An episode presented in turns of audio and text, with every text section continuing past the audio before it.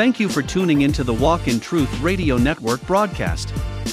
Grab your Bible, get settled, and let's walk through the Word of God together. Let us now reason together and listen to see what God is saying to us today.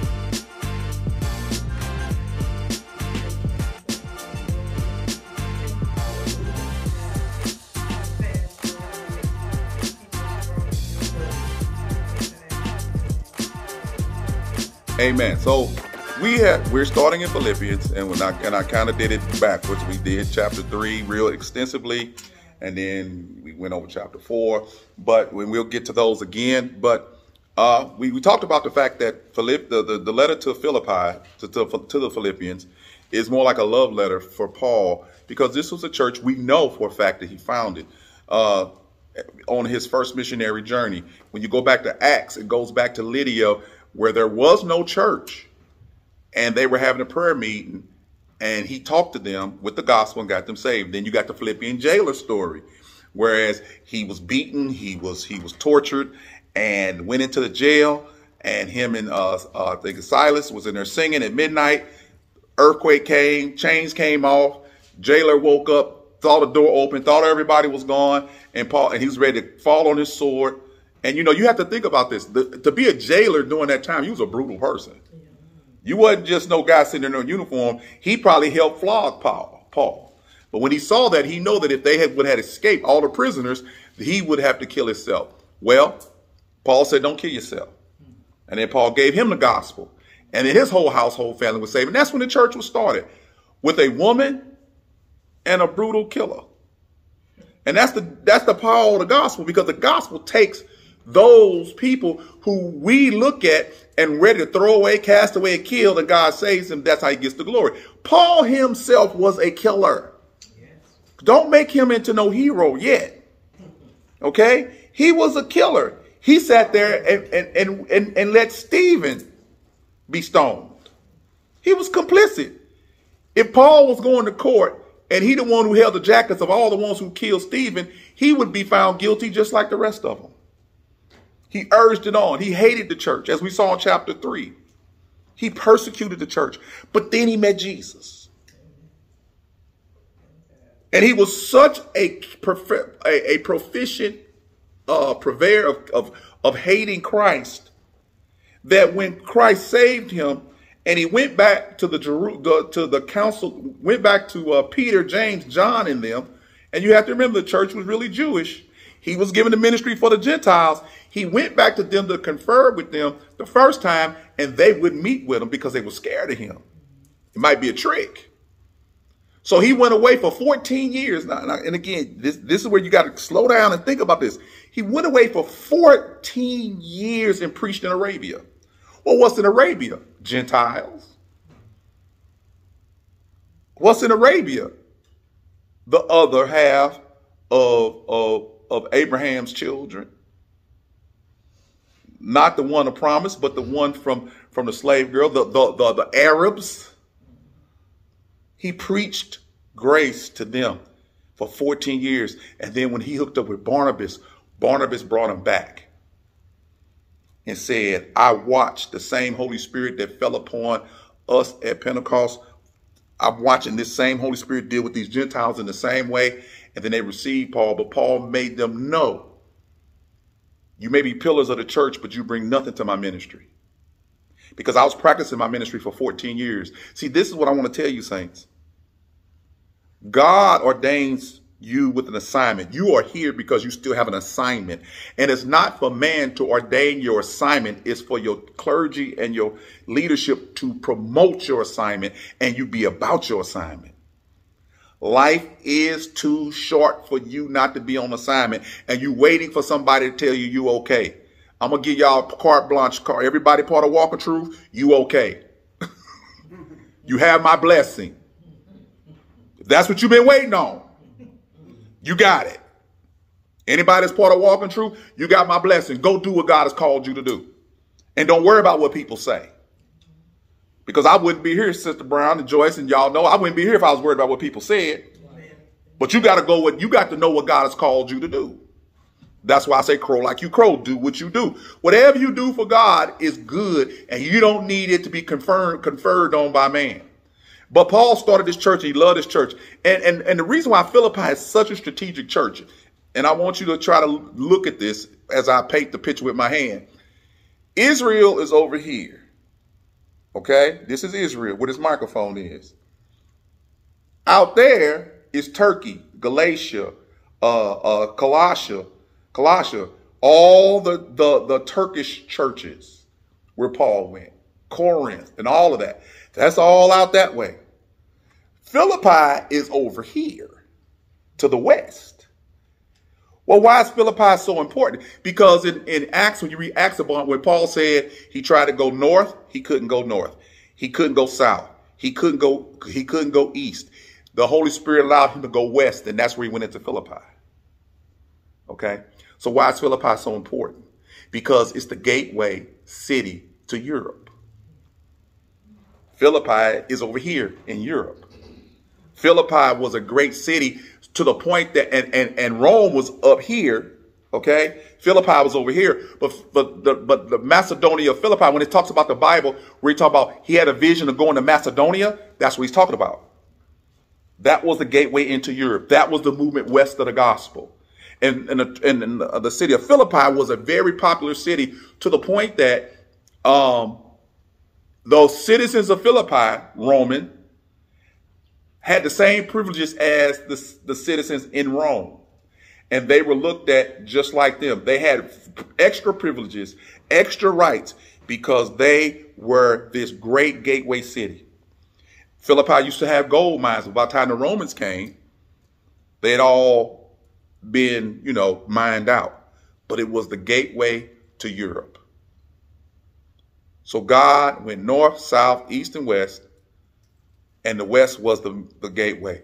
And when Paul went there, now you got to think about it, he's writing back to the church he founded, back to the church he loved. And we already read it. It's a personal thing with Paul. It's a personal thing with Paul. Paul loved that church. I yearn for you. You heard words like that. I yearn for you. You're in my heart. I pray for you in my heart. These are things that's let us know that's different from the other epistles. And really, Philippi, he didn't scold them. He didn't really scold them. He's encouraging them. And you see the word grace a lot. You see the word rejoice and joy a lot in this epistle. So as Paul is encouraging them, because what's going on? The man that founded the church, the one they love, hey, the one that they got money from to take back to the Jerusalem church is in jail. He's in jail. And they're loving Paul. They hadn't spoken to Paul for 2 years, and they come to find out he's in jail. They were so worried about Paul, they sent their pastor, Epaphroditus, to go see what was going on. And then in the midst of that, Epaphroditus got sick, almost to death. And Paul sent him back to them. But they were a generous church. There was a loving church. And guess what? The Jewish church always counted on the Gentile church to take care of them. Because see, a lot of people don't. You got to read it with some new eyes. The Jewish church was poor. Peter didn't have no money. But every time, if you go back to read Acts, he told them once he had that meeting with them, he says, "Remember the poor." And Paul said, "I had intended to." Who think you think he was talking about? Them. They were poor. So this thing of calling in riches and prosperity gospel, if that was a thing, you would think Paul wouldn't be able to do it. James wouldn't be able to do it. Peter, you know what I'm saying? If it was about calling in money, why couldn't they do it? Because we know they were chosen calls by God. But the gospel's not about that. That's why we got to be about our Father's business in 2022. We done suffered well, but now we got to move on. And Paul is going to encourage us to not look at what we've been through, but look at the fruit of what we can do. It's not so much what you can get, it's what you can give in ministry. What are you dishing out? Not what you get. You got everything. What did the Bible say in Ephesians? You have all the gifts of God in heavenly places. You don't need any more gifts. You have this Holy Spirit living in you. But you can't let what you see affect you to the point that you get off assignment. Because that's the trick of the enemy and the trick of your flesh. You can create any reason to get off assignment. I thank God you guys here, because you could have had any reason. You had a reason. It was a monsoon, but you made it. Like what Curly said, it's the last Tuesday. She's looking at the blessing of this is the last Tuesday. But think about this. This virus, this COVID virus hasn't affected us. For real. Not Walk in Truth Enter. It didn't affect a couple of members, but they didn't die. It was around. Death was all around us, but it didn't get us. And I'm attributing that to Jesus and the mercies of God, because we don't deserve not to die, but God saw fit to say, no, not them. Praise God. All right. Thank you, Jesus. All right. Where y'all want to start at, since we almost done? What verse you want to start at, Sister Brown? We last week we were on 1 through 4. Okay. Well, one through 4. Oh, okay. Well, let's pick it up at 5. Go ahead and start. For your fellowship in the gospel from the first day until now, being confident of this very thing, that he which hath begun a good work in you will perform it until the day of Jesus Christ. So who's doing the work? No, who's doing the work in us? Jesus, the Holy Spirit. The Holy Spirit, he's confident of one thing. Behind all he said from 1 through 4, he's confident of one thing, that the God of your salvation is doing a work in you, and that he's going to complete the work in you that he started. So every saint that's blood-bought, saved, sanctified, and full of the Holy Ghost is being worked on by God. And you're being worked on by the Holy Spirit so you could do the work of Jesus Christ. Amen. Okay? That's the only reason you're being worked on. Because guess what's happening? What is the actual work that's being done in you? What you think? What's the actual work that's being done in you? Salvation. No, salvation is all. You're already saved. So what's the work that's being done in you? There's a couple of ways you can approach it. So I'm not... What you said, you saved already, but that's not the work that's being done, because you saved, huh? The completion of what are you being completed to end? What? The image of Christ. In the image of Christ. So you're being conformed into his what? Image. That's the work that he's doing. Amen. So if you're being conformed in his image and his likeness, then we need to be about the like work that he did. Why would he conform you to his image? You didn't have the work that he did. He didn't conform you to his image to talk about prosperity gospel. He conformed you to his image to deal with the people who are poor in spirit, who are left out in this world, who have no hope. You didn't learn how to suffer well. In Romans, it talked about that. I'm going to talk about that Sunday. You learn how to suffer well. Your character's been built. Your endurance has been built. And you are the purveyors of hope. So as you're being conformed into Christ, you give people hope, just like he gave the woman at the well hope, just like he made the man with the withered hand hope. That's what you're being conformed to do, to tell about this Jesus who died for them on the cross and teach them about the power of the resurrection, that your life that you live now is a life of resurrection power. You're not living in the death of your sin. Your sin has been paid for. Sin has no more power on you unless you let it. But you can live in the power of the resurrection, which is such a great power, because it's not legalism, it's life. You won't have to wait to get to eternity to live out of eternal life here. Because when you can live out eternal life here, you're not scared of nobody. Death is welcome, because you know for a fact where you're going. You're not scared. I'm not worried. Yeah, I want to be here as long as God wants me here, but not 1 second longer. Okay? But we're being conformed into his image. We're being made in his likeness. And he's confident. Are you confident that he's doing his work in you? Or do you base him working on you by how you feel every day?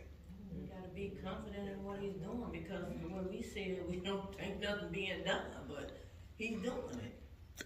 Thank Karen, you could have said it even you could have said it even better. That was a great. That's what I wanted to hear. That sent chills. It don't feel like it sometimes we ain't being. And what does that feel? Okay, let's be honest. What does being conformed to his image feel like? Well, Jesus got beat on. Jesus sweated blood. He dealt with his knucklehead disciples. So what does it feel like to be conformed to his image? See how we make an imagination like, well, we need to feel it. We need to be happy all the time. No, we need to have joy. Joy is eternal. Joy is not based upon outside influences. Praise God. That was great, Karen. You see, that's how you know you're growing.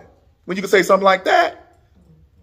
You grow in because you understand what's really going on. Sister Joyce, when I watch y'all do what you do, everybody in this church, when I watch y'all do what you do, I see the conforming image in you. I see Christ in you, the hope of glory.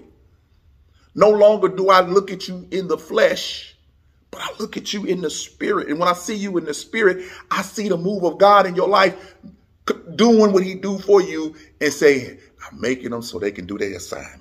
I'm making them so they can go tell people how good I am. I'm making them that they can withstand the pressures of this world, the flesh, and the devil. The book that Sister Brown was reading, that we were all reading, God has gave you armor to withstand all that's in that book. The devil can't throw nothing at you that he can't thwart. But you're being conformed to his image. Go ahead, Sister Brown. Even as it is for me to think this of you all, because I have you in my heart, inasmuch as both in my bonds and in the defiance and confirmation of the gospel, ye are all partakers of my grace. So we are partakers of whose grace? His grace. God's grace and his grace. And we share it. Now, what did Paul do? He made all of us equal. Isn't that beautiful? He didn't say, I'm the apostle and I'm the greatest, and I got more Holy Ghost than you, so I got more grace than you. We're all partakers of the grace of Jesus Christ. Men and women alike. It's just not about me. It's just not about you. It's about all of the body, all of the time. And we all are partakers of grace. Now, I'm going to ask this question. I want to hear what you guys got to say. What is grace? His forgiveness. Okay. Yes. Grace is the redemption. We have redemption through grace. So I'm like, we're being redeemed through grace. So grace is something given to us that we don't truly deserve. On a day-to-day basis, he gives us that grace. Okay. And it's only because that we've been renewed in our spirit because we believe in Christ Jesus, that he died for our sins. So he gives us that perfect grace, which is the power to move from day to day. Okay. Anybody else? That was good. Anybody else? I try to make it a little simpler. It grace to change, make our life different every day.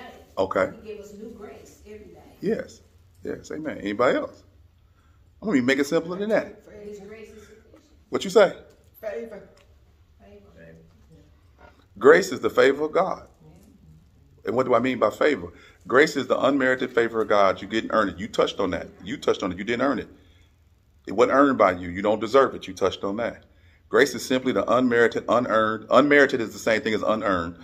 Is the unmerited favor of God in all the saints' lives, meaning that you didn't work for it. Now, what did I tell you about grace the other day? I know y'all forgot this. When grace is given, somebody else has always worked for it. Christ worked for it. How did Christ work for the grace that's given us? He went to, because...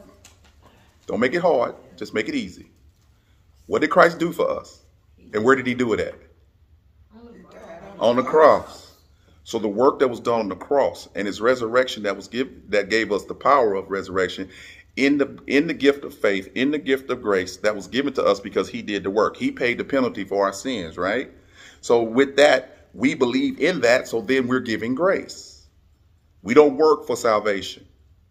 You work in sanctification with the Holy Spirit, but you don't work for it. Even the sanctification that you're going through, God doesn't have to conform you into his image. He wants to. He wants to share the love that Romans talked about abroad in your hearts. He does that because he's a loving God. He is love. But he had to work because what did you deserve? Wrath. Nothing. You didn't deserve. You deserve nothing, but you got something because he did it. So when we get down on ourselves, encourage yourself that you have a God that did something for you versus you doing something for him. So many other religious systems, you do something to appease God. You got to burn some children up. You got to sacrifice your firstborn. Think about all the stuff. You know, go back to the Old Testament. Look, when they started following other gods, that was required of them. At one point, the Jews were giving up their children to Moloch, placing their children on an altar that was burning and killing their children, serving the fake God and trying to serve God at the same time. Okay? A lot of us are duplicitous like that. You're trying to please the god of the world and the god of holiness. And see, what the god of holiness says is what Jesus say, no, you can't mix me with nobody else. See, that God don't die for you. I die for you. So you're not going to cheapen me by bringing anything into salvation but me. You don't save yourself. Okay, you're saved by grace through faith, period. You ain't saved by religious rituals. You're not saved by water baptism. You saved by one thing and one thing only, what he worked to give us, not what you conjure up in your mind. And maybe you learn by bad doctrine in church. Okay, with scriptures taken out of context. Okay, that's how you save. There's no work that you do, because we learn if it's work, then it's no longer what? You know, if it's work, it's no one longer what? Grace. If we work at it, then that's a wage that needs to be paid to us, right? Mm-hmm. Does God owe you anything? No. Because he did everything. That's what we tell people. Isn't that a far cry and beating them up with all this other stuff? But we tell them that in light of sin and selling that, why would you take sin and its punishment when you don't have to? Yeah. Why would you even gamble with that? If we learn how to present the gospel in a correct way, we can get people saved. That's what I told Stephen. I say, Stephen, you go before the judge. The judge tell you, you did it. You guilty. You a sinner. First, I got to admit that he was a sinner. I use the 10 commandments for that. Have you ever done any of these things? He said, of course I have. I say, so what do you deserve? If a judge is righteous, you deserve to be punished for that, right? He said, yeah. I say, the wages of sin is death. I showed him that. I say, now, what if I told you there was a way out? He was curious then, how can I get out of this? Believe upon the shed blood of Jesus. And I walked him through all of that. And I say, and he's willing to take your place if you believe that he could and believe that he can. And believe what he did can save you. And he said, so I can give it all to Jesus and not take it on myself? I say, you sure is. He said, oh yeah, I want that. The boy wasn't no fool. You see what I'm saying? But so many of us are caught up in religious activity. And there's no religious activity. Jesus got tired of Jews. At some point in the Bible, he said that he got tired of their new feasts, their new moons, because their heart was far from them. So if he was tired of them, which was his chosen people, you Gentiles ain't got no hope in religious activity. He don't want you to have hope in religious activity. He wants you to trust in him and what he did for you at the cross. That's the simplicity. That's so simple. The gospel is simple. It's an exchange. You or him. Either you can take your punishment or he can take your punishment. It's up to you. You know, you get to decide that. But you gotta, your mind has to be enlightened. God has to remove the scales from your eyes so you can get out of yourself. Because guess what you want to do? No matter what you want to do, Sister Brown, no matter what we do, we want to add something to it that we brought some merit to it. Look at what I got. God is blessing me. You know. And think about this. Think about Brother Paul. You know all about him. And you know that he helped kill Stephen. You know that he was a persecuted church. And this brother walks in and walks to the pulpit and says, God has called me to preach the gospel to you. Because of your flesh mind, you will reject him automatically. Because you know his past. And that's why we don't look at people according to their flesh. Everybody in this room, everybody that's listening, has a past. Yours may not be as notorious as mine. But Jesus didn't ask me, was yours notorious as mine? He asked me, do you believe that I can cleanse you from all of your sin? I don't look at your sin and compare. I look at what he did for me and gave me at the cross. And that's what we need to be looking at. Some people are going to be harder to reach than others. Okay, some people are going to be harder to reach than others. Some people, it's going to take them 40 some years to come to Christ. That's my story. So be patient. Okay. All right. So Brian, what verse were we on? We're going on 8. Okay, go ahead. For God is my record, how greatly I long after you all in the bowels of Jesus Christ. Think about it. This is so gushy. Or long for you after the bowels in Jesus Christ. You know, that's an inner heart thing, you know. Go ahead. And this I pray, that that your love may abound yet more and more in knowledge and in all judgment. So some say discernment, okay? That your, this is what he his prayer is, that what may abound? Your love, your love, your love. For who? One another. Okay? Is it the ooey gooey, ishy wishy love? No. Because he clarifies it in the next part where it says he prays that your love abounds in all what, Sister Brown? In all judgment. In all discernment and knowledge. And knowledge. So the love that we have as Christians is void of emotions unless it comes from discernment, judgment, and knowledge. So without love, Paul says in the Corinthians that you don't have anything. But Paul describes what Christian love is. It comes with discernment and knowledge, which means your love is focused. That's far cry from what you've been taught. Because what you've been taught is you're supposed to love everybody. That ain't what that say. What that says is you love according to discernment and knowledge. Each other. Discernment means, judgment means not judging, but judgment means I'm careful as I dispense my love to you, discerning what you really need. Not what you don't need, what you do need. See, you might take judgment as a negative thing. No, I'm judging what you really need. Do you need me to shake your hand? Do you need me to give you a word? Do you need me to just shut up and listen to you? The love for the saints should be discerning based upon our understanding of being conformed to his image and what that person needs at any given moment. I may talk to you or you or you, and all three of y'all need something different. But God has given you the ability to discern. His prayer, my prayer is that when we deal with each other in discerning ways. Not in judgmental, other than judging what we need. Amen. See, because that scripture can be twisted into a negative thing. Well, why would Paul say something negative like that? I need to judge what you need so I can fulfill it in love. Okay? Go ahead, Sister Brown.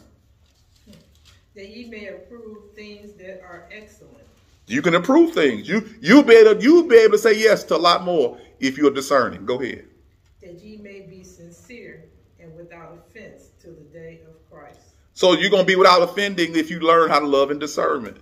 Now, it doesn't mean that the person's not going to be offended, but your heart is so pure that if that person in the body of Christ that's in our local body with us can't see that maybe correction, direction, rebuke, and all that good stuff the word of God is for is part of it, then that's on you. Curly said something earlier today. Like most people say about me in the beginning. What'd you say, Curly, when you first met me? Tell them. Tell them. Go ahead. Say it loud so the whole audience can hear. I thought you was the meanest person. Thought I was mean. Really? See? You did? Yeah. Now, I don't know, you know, again, I'm not going to ask Curly about. Huh? Okay, yeah. And I was hard. Yeah, I remember when you came over there. Yeah, but see, this is the deal. I would say this, Curly. I would say mean. I would say no. Say mean. I'm gonna give you mean. This is what I'm gonna tell you. There was a time when I was a sledgehammer, and that's how all good preachers come up. Because we want you to get it so bad that we hit you so hard with it. Now I can be a sledgehammer, but I'm also a scalpel. I am discerning, and I cut a little different. So people that listen to me now, like I'm gonna put this on and put this out there for y'all to hear. My first shows. There's a difference between these shows and the shows I do now. Okay. What's the difference from then to now? Yeah, I've matured. Yeah. So I'm not denying that because everybody said that, even them said that. Not Joyce, but them that was at the other church said that they thought I was mean or something. I don't know, but they couldn't deny I was telling the truth. See, Sister Karen, they couldn't deny I was telling the truth. Just like here. Not y'all, but you know, just like here. Nobody challenged the truth. The truth stands on its own. Now, my delivery may be different because I got a smile on my face now, but there was a time that I wasn't going to smile about this thing. Nope. Because I took it serious. But you got to take it serious before you can laugh about it. All good preachers start off that way because you laughing, they start laughing, then they miss the point. Because we know somebody laughs all the time. Nobody's getting nothing out of that. When you say something serious about sin and you go, what was this funny about the fact I'm going to die in my sin if I don't come to Christ? You know, I'm saying these things to say, again, it's a maturity thing, you know, and with what we're reading, it goes into the praying, maturing, being conformed to his image, being able to judge what's most excellent, what's not.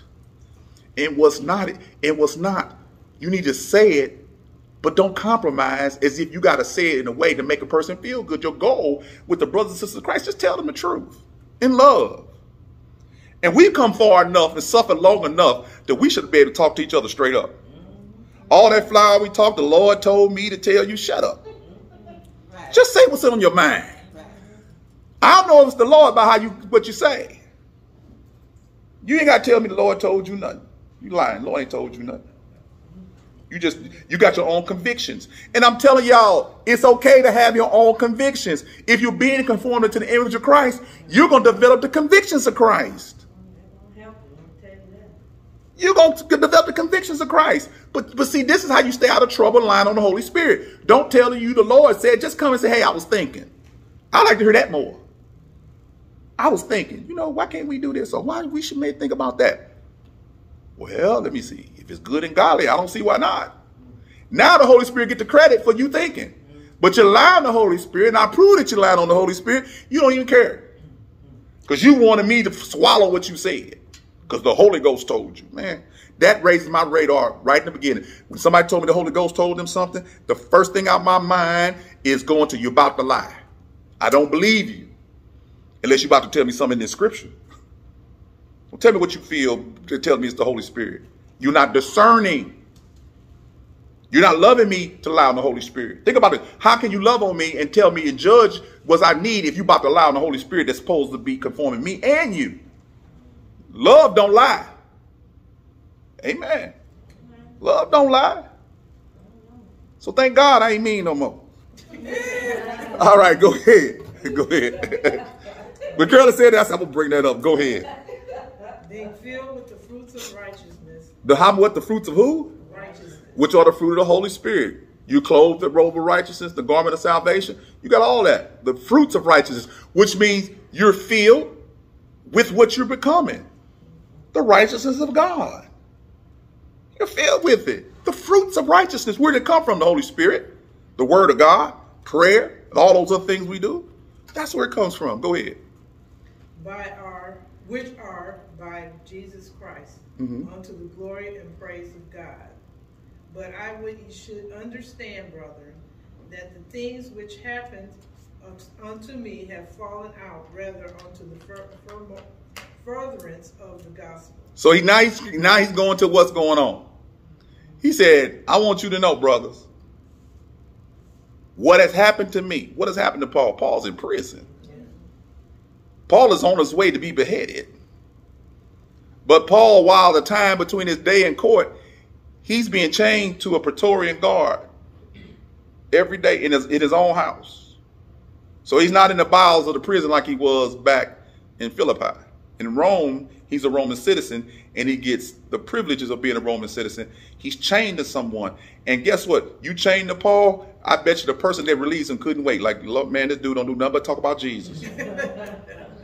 I'm chained to this guy. I don't know how long the chain was, but even if the chain was from me to you, Karen, that's still too close. I need a chain to eight, that I need to be in another room. You know, he's sitting there talking about, because Paul can have visitors, and he's talking to people, and you chained there to him. You can't tell him to shut up, because your job is to make sure he just don't escape. He ain't trying to escape. He wants you chained to him. And I thought about this. Jesus wants us chained to the unbeliever. He wants us to be in the proximity of people who don't believe, that may hear what we have to say, may be curious about our behavior. And I understand what you say when you say you may be the only Bible a person may see. I get that. That's good. But after they see you, what you gonna say? Because it's only what you're gonna say that's gonna get them saved. That's the only way they're gonna get saved. They don't get saved by looking at you. That's your cop out. I look good. I do this. I don't curse. Okay. But do you give them the gospel? Behind all y'all, what you don't do. Because you don't give them the gospel either. Okay. See, things we say in church that we used to say in church, we need to stop saying in church because we don't use it in the right way. If you say you the only Bible a person may see, then you need to be the only Bible person may hear too. Okay. You get beyond the laziness and get about our Father's business. Go ahead.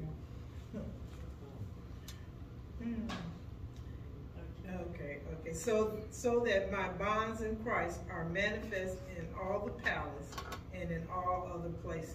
So he said, everywhere in the palace, everybody talking about me.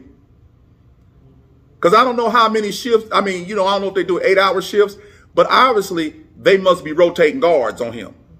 Just not 3, but maybe everybody get a turn. The Praetorian guard, the Caesar's right-hand guard, is guarding Paul. And they all taking their shift. And so when they all get back to their barracks, all they talk about is Paul and what Paul talking about. Could it be? Did Jesus, this Jesus? We heard about this Jesus. You know what? Pilate them crucified. That's that Jesus, Paul and crucified that we crucified. Remember that the Jews wanted them crucified, and I remember that case. What? He came back from the dead? And he's offering eternal life. Well, we worship Zeus and them and all them other gods, and they ain't offering us that. And it's free. And all we got to do is believe. I can imagine the clamor about Paul. Because normally they be chaining somebody, they're going to get beheaded anyway. Talk all you want. But Paul is actually still preaching the gospel because he's in prison to do so. His assignment, Jesus told him how much he would have to suffer for his sake. And they would talk to kings and queens and important people. God, I'll get you. Bet you Paul didn't think it was going to be this way. Right. See, God will give you an overview, but then the actual way it come through be different than what you expect. Be much different than what you expect. I didn't know that this would lead to us being on the internet and having a wide footprint like we did. But now since Brown look back, this was our preparation ground for what we do right now. It got us used to having conversations about God when there's just 2 of us in the room, 3 of us in the room. I'm in the room by myself, talking to people that don't even sit in front of me. But little did we know that this would lead to where we are today. That's how I know God is on the move. Because we don't even do this no more. I don't even like seeing these. Because I had too many of them. They were everywhere in my house, Scratch my back with them. Okay, so we have this. Go ahead, Sister Brian. And many of the brethren in the Lord, waxing confident by my bonds, are much more bold to speak the word without fear. So sometimes when you watch your leader go through something and still preach the gospel, what he's saying, the brothers that are watching me that really love God, if they saying if I can handle it, they can handle it, and they free. This is okay. Let's do us. Y'all know my handicap. If I go out here and do all that I do, and Sister Brown and y'all attest, I'll get wherever I need to go. I'm gonna preach wherever I need to preach. But I got a handicap. Y'all are able-bodied all the way through. What's stopping you? Y'all can get in y'all car anytime and go wherever. I got to arrange things. But that's just the beauty of the gospel, because that should encourage you. Say, well, if he can do it, why can't I? Whatever your assignment is. Don't think I'm telling you all to preach. I'm just saying whatever your assignment is. There's no excuse for you to have no assignment to do this. To do whatever God calls you to do. You got everything. Some of y'all got a lot of money. Let go of it. It'll be all right. Now doing God's work now. I ain't talking, you know, it's not a plug for us. But I'm just saying, I'm joking, but I'm just saying, if the reason why Paul is writing, he said there are brothers who out here who were scared, but once they saw I wasn't scared, they out here doing the thing. They out here preaching because I'm in bonds. But then there's the other ones. Go ahead. I'll go on. Mm-hmm. Okay, I'm sorry. That's all right. Start over again with that one. Some indeed preach Christ, even of envy and strife, and some also of goodwill. Keep going. The one preached Christ of contention, not sincerely, supposing to add affliction to my bonds, but the other of love, knowing that I am set for the defense of the gospel. So one's preaching for good, one preaching to take advantage of Paul's bonds. So what would they be saying? They would be saying, look at him, if he really had Jesus, he wouldn't be in that situation. So you need to follow me. Look at me, I got it going on. I'm still going to preach Jesus, but you know what? I'm going to preach the prosperity gospel. I'm going to smile at you and tell you that you need to believe in me, because I'm going to smile and tell you, you can have it all. God wants you happy. God wants you healthy, and God wants you wealthy. So come on and follow me, because if Paul had the power he said, why he in chains? He should better rebuke the chains. Watch me rebuke some stuff in your life. You know what? Give me your money today and you'll get yours delivered on Tuesday. See, those are the kind of people that preach Paul when they looked at Paul. And so many of you will be challenged by that kind of people looking versus hearing. People looking, small ministry, but they're not hearing. But see, we don't worry about what people look at. We worry about what we say, and God will increase or decrease as he chooses. As long as we do what we're supposed to do, that's all that counts. Okay? Who says walking truth has to be around forever? We haven't been forever. We don't know how long we got, but we need to take advantage of every moment we got together, because we don't know. We just don't know. All right. So there are going to be people when you're on your assignment that's going to be close to you. Now think about this. These ain't outsiders preaching against Paul. These are purpose people that call themselves brothers and sisters in Christ preaching against Paul and his condition of being in jail. And some of our best preachers have been preachers in the Bible that went to prison. Paul. Who else? Who else was in a pit? Who else was put to prison? Joseph. Who else was a wanted man? Moses. Yeah. Jeremiah was put in stockades. Okay? Prison. But God is not stopped by man's wanting to destroy the truth. Actually, it works to magnify the truth. So you put Paul in prison, think you're going to shut him up, and now the government that runs the world at that time, the people in it that's next to the one man is now talking about getting saved. And you thought prison was going to stop him. And all prison did was help. Okay, go ahead. For I know that this shall turn to my salvation through your prayer and the supply of the Spirit of Jesus Christ, according to my earnest expectation and my hope that in nothing I shall be ashamed, but that with all boldness as always, so now also Christ shall be magnified in my body, whether it be by life or by death. That should be our motto. That Christ will be magnified in us whether we live or die. How's Christ magnified? He's only magnified when you, as you being conformed to his image, that you outwardly tell people the gospel in your way. Paul is saying, don't make no difference. What you seeing don't mean nothing. I praise God. Yeah, it's bad, but it's bad to my flesh, but it's not bad to my spirit. What I've learned is that you kind of really grow when you got issues. That will make you turn to God.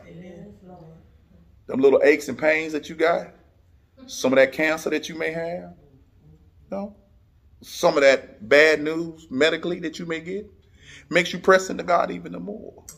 Then people wonder when you tell them, I got this and I got that. And they're like, how are you functioning? Well, I've determined that I'm going to just keep on pressing on. Why stop now? We're going to learn the Philippians as we learn. You got to keep pressing. Pressing is against something. Yeah, you just might as well press on to the high calling. You know what? High calling is not based upon my creature comfort. We need to quit telling people that. Because that's how they get disappointed in church. Because you comfortable, you tell them they'll be comfortable if they participate in your comfortability. If they sow into you and that they're going to get theirs. But what ends up happening, you got yours off of their back and they ain't got nothing coming. Because you made God about the money and not about the reality of salvation. And even then, Paul was confident about his salvation. Okay, was he talking about his salvation of being saved by Christ? Or was he talking about his hope to get out of jail? No, he's talking about hope to get out of jail. He's already saved. He's already saved. He's hoping, like John the Baptist hoped, that something was going to happen to get him out. He's human. I mean, yeah, all the Praetorian guard is getting saved. Okay, Lord, I did all this. Can you let me out here? I've accomplished your mission. Can you let me out of here? But Paul didn't leave. But then Paul said it, whether I live or die. See, that was the end. See, yeah, I want to leave.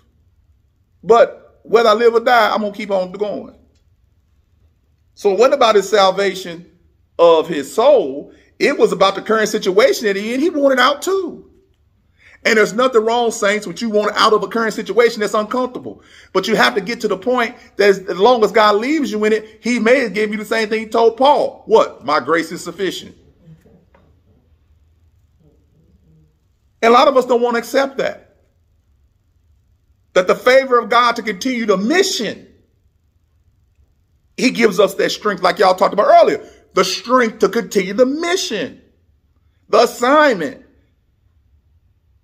Whether you're in a wheelchair or a walker, he's going to give you the voice to do. You just need a voice.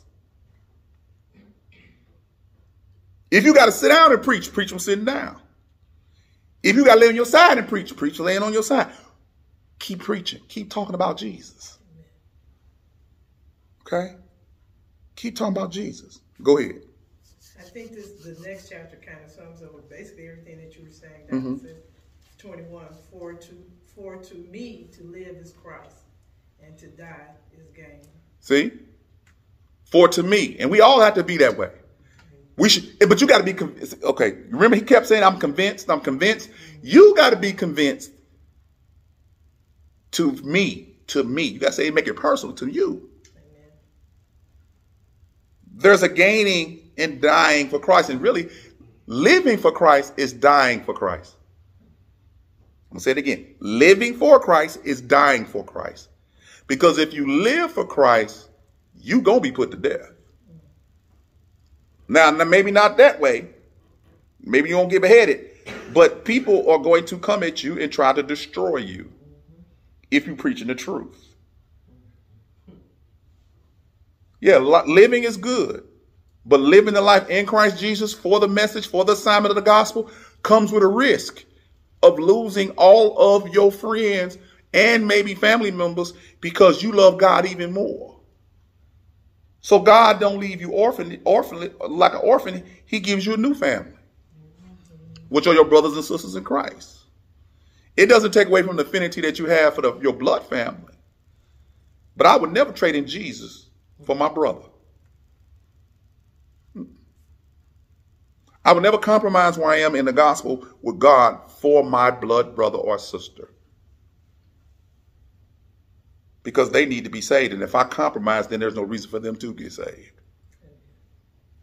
Well, and also, if you compromise, you got to remember what the scripture says. You know, we got to be about our Father's work. And if we don't be about our Father's work, our families and friends, he'll take care of all of that. Yeah. So we don't, you know what I'm saying? And again, you have to be realized, too, some of them ain't going to come. You hope that they will, and that's a good hope, okay? You don't have to give up on anybody. But sometimes you need to let God do it because you're too involved. Know when to back off. And really, and that's what I'm saying, that's another sledgehammer scalpel thing. Know when you need to be in, know when you need to step out. And that's discerning love. Yeah, I love you, but I'm not going to be in your business like that. See, I learned by watching mistakes of other pastors where they're too involved in the people's business, whereas they can't be objective to the point of leadership. They're too involved in their day-to-day struggles, whereas, you know, like your pastor's not your boyfriend or your girlfriend that you talk to every day and that you vent stuff. You can vent to your pastor, but your pastor has to be mature enough. Your leadership, just not your pastor, your leadership has to be mature enough to understand you really already know the answer. You just want to play it out verbally. So don't jump in and take sides. Say you understand. And even saying you understand is a good thing, because understanding does not mean you agree. So if you ever hear me say I understand and you think that that's agreement, you better ask me, do I agree? But then you might not want to hear what I got to say after that. So you say, Pastor, you understand? Yeah, I understand. Don't ask me, do I agree? Because then you might say, well, I thought you said I did. I understand everything. Hey, I understand all the words that come out of your mouth, but I don't agree with what you're saying. Now we're going to have a different discussion, okay? But Paul, let's leave that last one, because we're going to finish with that, Sister Brown, because that's the last one, right? No, how much more we got? And one? Okay, well, let's finish with that one. Let's finish with that one again. We'll come back and pick up, what's that, 22 next? So to read 21 again. For to me to live is Christ, and to die is gain. For to me to live is Christ, and to die is gain. So he's saying basically, I'm living for Christ, but to die in Christ is gain. Okay. I'm living for Christ. We all living for Christ in here. Okay. But we're willing to die for Christ too, if it's necessary. If my death brings about your change, then okay. And sometimes it takes death to bring about a change in people. It took Christ's death to bring about our change.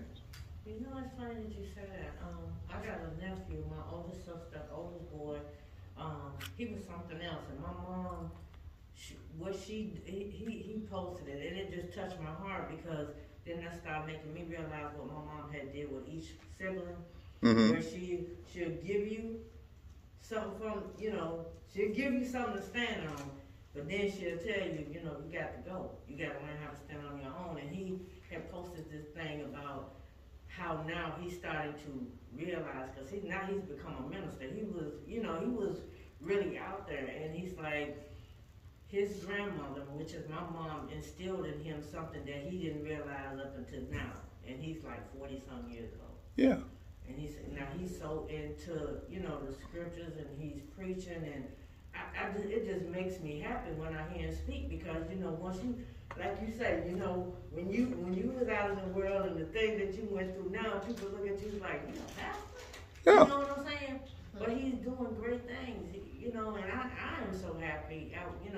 Like you say, some stuff, whatever we instill or give to somebody about the Word of God, we might not get to see the completion of what God's going to do with them.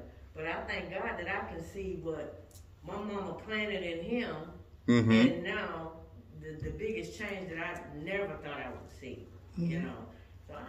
And that's how God gets the glory. God gets the glory. That's the miracle of salvation. God takes the person you least expects and makes them a saint. The person that go to church all their life and all that, we don't, been there since they was 8 years old. We don't get to see that. But that person was rotten like I was. My goodness, I wasn't thinking about Jesus. I was Jesus, as a matter of fact. Can we look at 21 more and kind of dig more? Yeah, go ahead. You can talk about it. It says, for me to live is Christ, and to die is gain. And when I read that, I'm thinking of, he's saying that if he dies, then he's gaining. He's getting an eternal life. And that there is more than living. In our temporal life span. Yeah. Yeah. And you got to go back in context. Remember, he talked about that some people look at his bonds as a negative thing, and then some people preach boldly. That flows all the way up to there, like what we perceive to be gaining. And then we go to chapter 3. What you counted as plus is now counted as loss. Okay? So life temporally, it's okay. But to die, to live eternally is better. So again, everything we count as temporal and place that before what we're going to get eternal should be like a no-brainer. Should be like a no-brainer. It's like, I'm going to be longer over there than I am over here. And I can't take nothing over here or over there except for my salvation.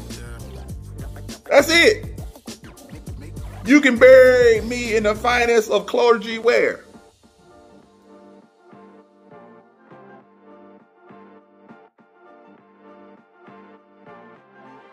Thank you for listening. We worship at the Universal Church of Jesus Christ building, located at 2301 Wallace Avenue, Overland, Missouri 63114. Times of worship, 8:30 on Sunday, Bible study 11 a.m. and 7 p.m. on Tuesday. All are welcome, and thank you for considering us as your place of worship.